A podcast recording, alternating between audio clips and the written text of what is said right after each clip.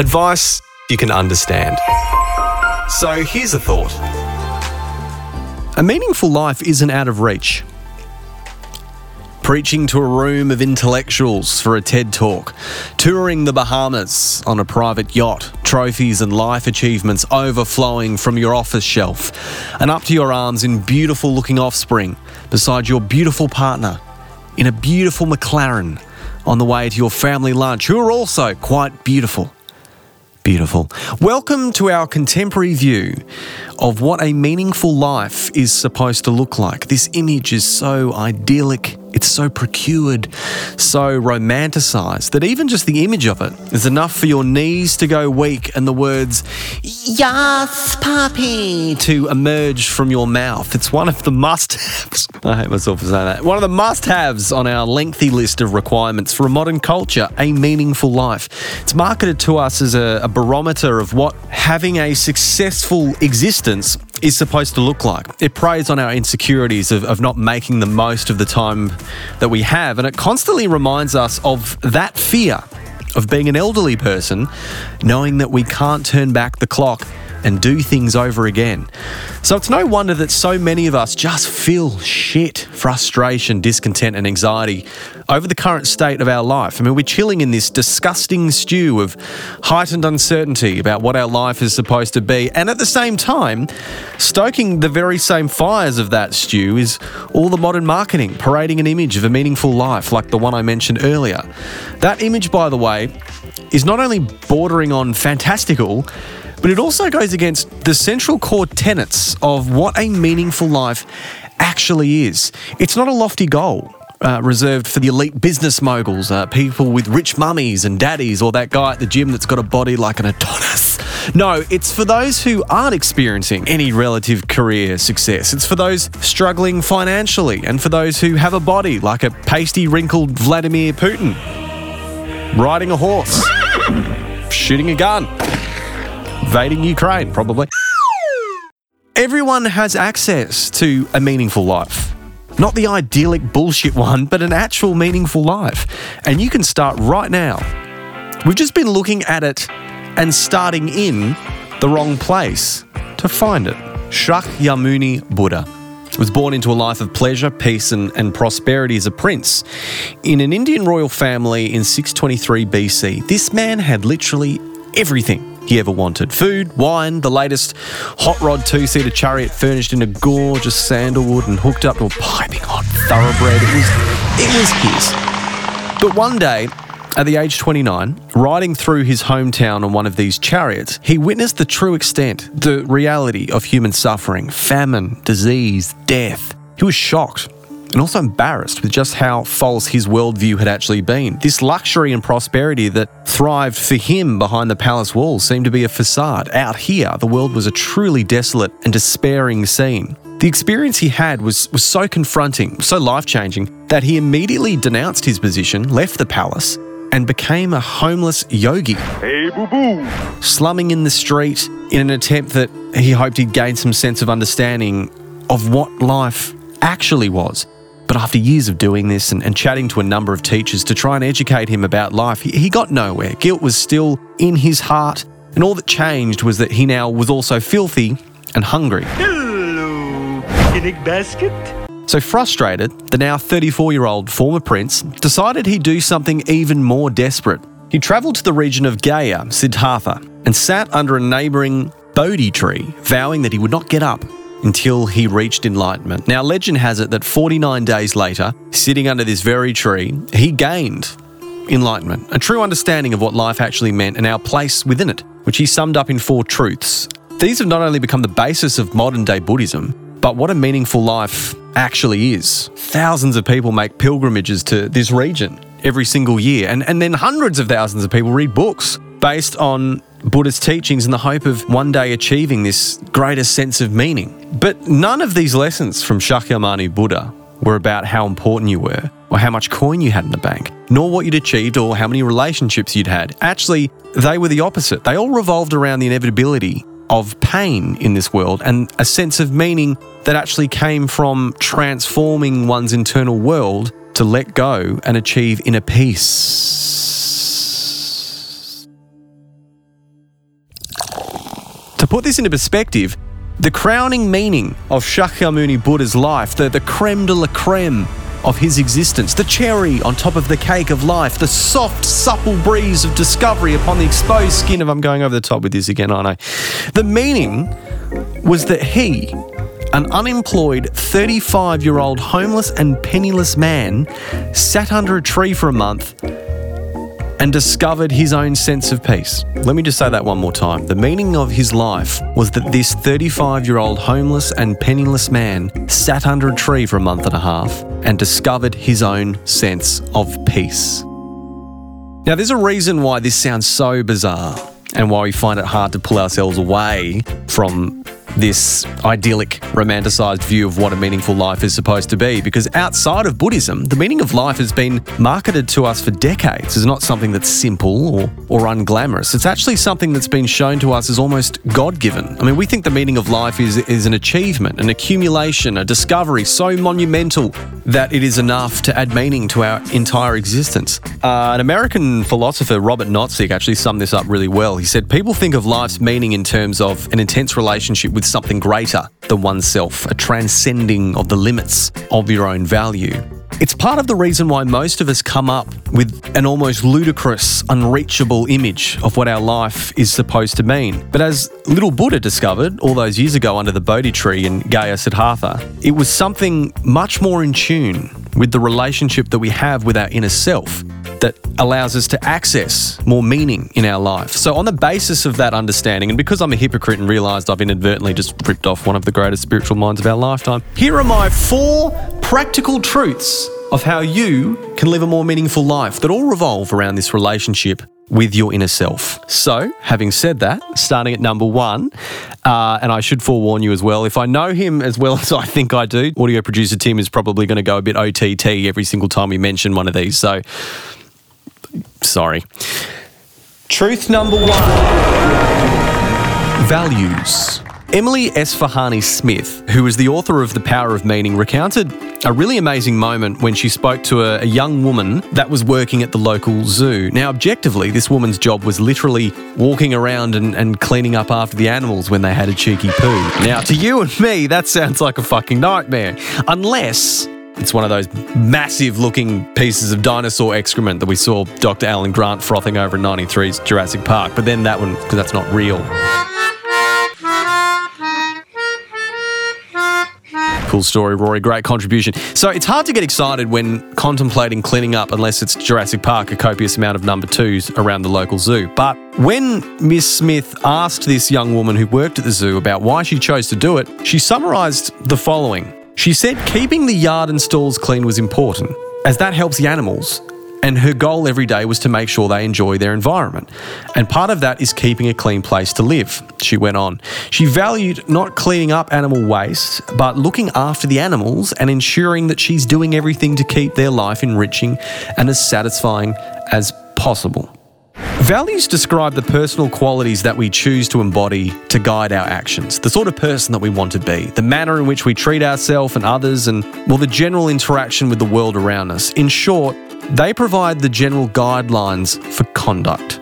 Now, every single one of us is different. We have unique values to each other, so some things, yes, may align closely to others, but the fundamental uniqueness of each individual is what they truly value. And following your values and working to be that person that deep down you truly want to be adds an incredible amount of direction to your life.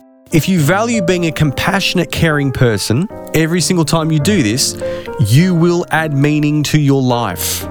If you value being a hardworking, driven person, every time you do this, you will add meaning to your life. If you value forgiveness and compassion to others, every time you do this will add meaning to your life. If you value being a Dungeons and Dragons master in your Dungeons and Dragons basement with all your Dungeons and Dragons buddies just slaying dragons and getting coin to splurge on your Dungeons and Dragons bling, you will add meaning to your life. It doesn't get more simple than this. Any and every value guided action that you partake in is going to add meaning to your life. Yeah, it's not as, as flashy as the super yacht or the, the Nobel Peace Prize, but because value guided actions are effectively nurturing and growing your relationship with your inner self, it adds tremendous meaning to your life, and you can do this right now. Just imagine what you'd want to be remembered for, what sort of person people would have said you were, what you value, what you stood for, and then just work every day to align yourself with these things. Super meaningful and very easy to start doing. Second practical truth experiences. For the non finessed version, fuck your feelings, focus on experiences.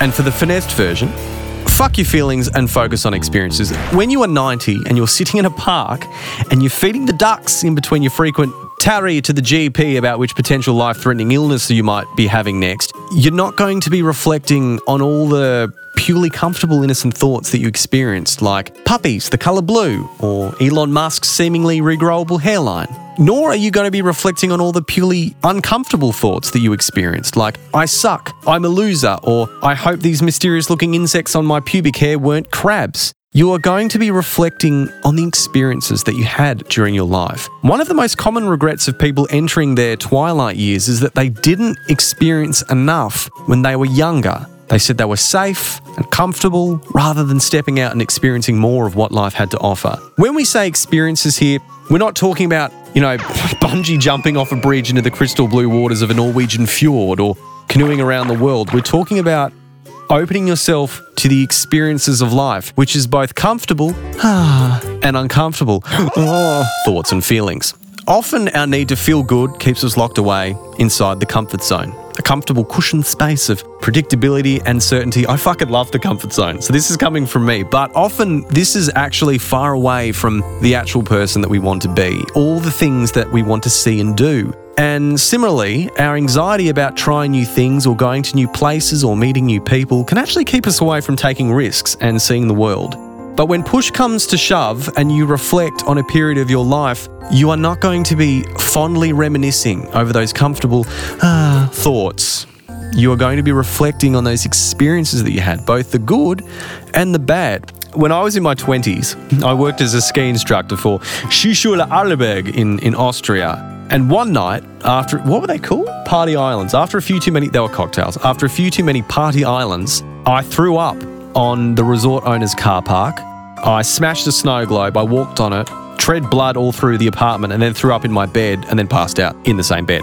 Um, so for the next month, I had to get up at five o'clock in the morning every single day, which isn't too bad, except that it's minus 14 degrees at the height of winter in snowstorms, and I had to clean the entire building before the start of the day's business and then teach a full day of lessons. Now, in that moment, that fucking sucked. it was awkward and chock full of uncomfortable thoughts and feelings, and everyone kept calling me Mr. Party Island Guy. But looking back in hindsight, that uncomfortable experience was one of the fondest memories of my 20s. I love telling that story. And apparently they do too. Every single year at, uh, at the team meeting, they sit around a campfire and tell the story of this Australian kid in 2014 that couldn't handle his liquor. The experiences that you have yesterday, today, tomorrow, these are going to shape the sort of person that you are to become. So if you want to build and have a meaningful life, you need to have meaningful experiences. Amelia Teresa Harper, who at the time of saying what I'm about to say was in living in London in the UK and she was 106 years old, she said this I've done practically everything that I ever wanted to do in the past. I've got beautiful memories, you know, and I can live happily forever because of my lovely memories. Practical truth number three passions. The most important thing in life is that you do whatever it is that you want to do, you know. And if that means living in Russia and selling stereos on the side of the street, then who cares, bro? A friend of mine told me this around five years ago. This was after his fourth change of career. Now, he started off as a ballet dancer, touring the world as part of the Cats musical Entourage. Uh, from there, he became a security guard, working in a couple of Sydney's notorious nightclubs. I he had this deep scar on his forearm from um, a patron. I think he stabbed him one night. Then a personal trainer and a skin fold expert, helping professional athletes maintain a, a healthy body composition for their professional work. And then finally, when I met him, uh, he was a professional jiu-jitsu martial arts fighter, having won three regional gold medals. And when I asked him one day over at Beveragino why he changed careers from a personal trainer to a martial artist, he looked at me like I was on another planet. After all, I was an ignorant 24 year old, you know, very self assured that you just stuck to one career and then pushed away all other interests that you might have. And he said to me, if you truly want to use the best of the gifts and talents that you've been given and just like make the most of your life, you've got to invest time, right? In whatever it is you enjoy. You'll make memories with like minded people, you'll have the greatest chance of success, and you'll live a life worth living. So, the most important thing in life is that you do whatever it is you really want to do. And if that means living in Russia and selling stereos on the side of the street, then who cares, bro? I think Wilfred was his name. I mean, with a name like Wilfred, you, you know, you wouldn't be surprised. But I have no idea where he is now. But I'll never forget what he said that day. If you want to live a meaningful life, you need to invest your energy into the things that you feel the most passionate about. It is a must. In fact, it's one of the most important things on this list. Your passions are so important because they are quintessentially you. Just like your values, that they are something that makes you entirely unique to every single other person you encounter. They are what makes your existence special. You know, those things that effortlessly bring you an almost childlike sense of curiosity and joy and, and fascination. The things that prompt you to pick up a book or look up a news article or, or watch a video or just play around in your spare time with so you can expose yourself a little bit more and experience a little bit more about them. Sometimes you might deem these passions insignificant or irrelevant because they're not your primary source of financial income, or people might disregard them. But engaging in these passions, even in the smallest way, creates such a sense of meaning and purpose to your life, your existence on this planet. So you owe it to yourself to pursue these things, to play around with them, to devote time to them, and continue to experience them despite whether you can see their short term potential socially, financially, or even culturally in the future. I can tell you that by spending time with your passions, it's likely that they will manifest into something greater with more potential and influence to your life. But for now, who gives a shit? Because passions cultivate a sense of meaning to your life and they breed long term purpose to your existence. So even if it's in Russia and you're selling stereos on the side of the street, if you're passionate about that, who cares? Do it. Fourth practical truth. Relationships. Lyle Sokolov was an Austro Hungarian born Slovak that survived three hellish years in Nazi Germany's notorious concentration camp, Auschwitz, during the Second World War. Afforded a greater level of freedom due to his job as the tattooist, Lale managed to strike up a relationship with an outside labourer who visited the camp semi daily as part of a work detail smuggling jewellery given to him by prisoners inside Auschwitz, Lale would routinely risk his life trading with the labourer in return for food and medical provisions, which he then distributed among his fellow prisoners. If there's one thing that you take away from this entire episode today, let it be this the meaning of life is to make other people's lives more meaningful. Lale Sokolov knew it, the centurions that still survive today, they know it. Even the Dalai Lama has commented on it. A sense of well being for others is a key factor for individual peace of mind, he said. That's because as human beings, we are incredibly social creatures. And even, you know, your introvert mate Derek, whose pasty white skin still hasn't seen the light of day in 23 years, he would admit that we do feel the need to belong to other people or be around other people. Not only that, to feel like others belong to us, that others rely on us to make their lives more meaningful. It's why mothers and fathers willingly go to work every day to support their family. It's why we willingly jump on a plane and spend exuberant fees to attend a friend's wedding. It's why a whopping 60% of employees believe that their co workers are the biggest contributor to their happiness at work. Because a mutual sense of care, understanding, and appreciation of our relationships gives us a tremendous sense of meaning in our day to day life. It's not like you only get this sense of meaning from cemented relationships, not at all. I mean, you can cultivate this with anyone that you come into contact with a newspaper, are there newspaper vendors? A newspaper vendor, a local barista, or even a, a stranger on, on the street handing out coupons. These micro connections are also sources of meaning that we can all tap into to lead a deeper and richer lives for ourselves. If you don't believe me, next time you see some poor bastard, and believe me, I used to do this, trying in vain to hand out flyers on a busy shopping centre crosswalk, willingly go across and walk up to him or her, smile, and take one from them and say thank you, and just wait and see what happens next. You'll feel more meaning in that one moment than a lifetime in a dead end job. So, what's the answer then? Do you just go out and force relationships to top up your meaning tank? If you have no friends, should you just run up and hug random people until it's weird and yell at people across the street, Hey, be my friend, please? No, that would be creepy. You creep? No, it's just firstly to help you recognize how important those existing relationships that you have are, especially the ones that you may have been neglecting, and also how powerful just even the most organic, natural, fleeting connection can be to adding a sense of meaning to your life. So, wrapping all of this up, there's no outrageous ideas or, or terrifying pie charts or line graphs.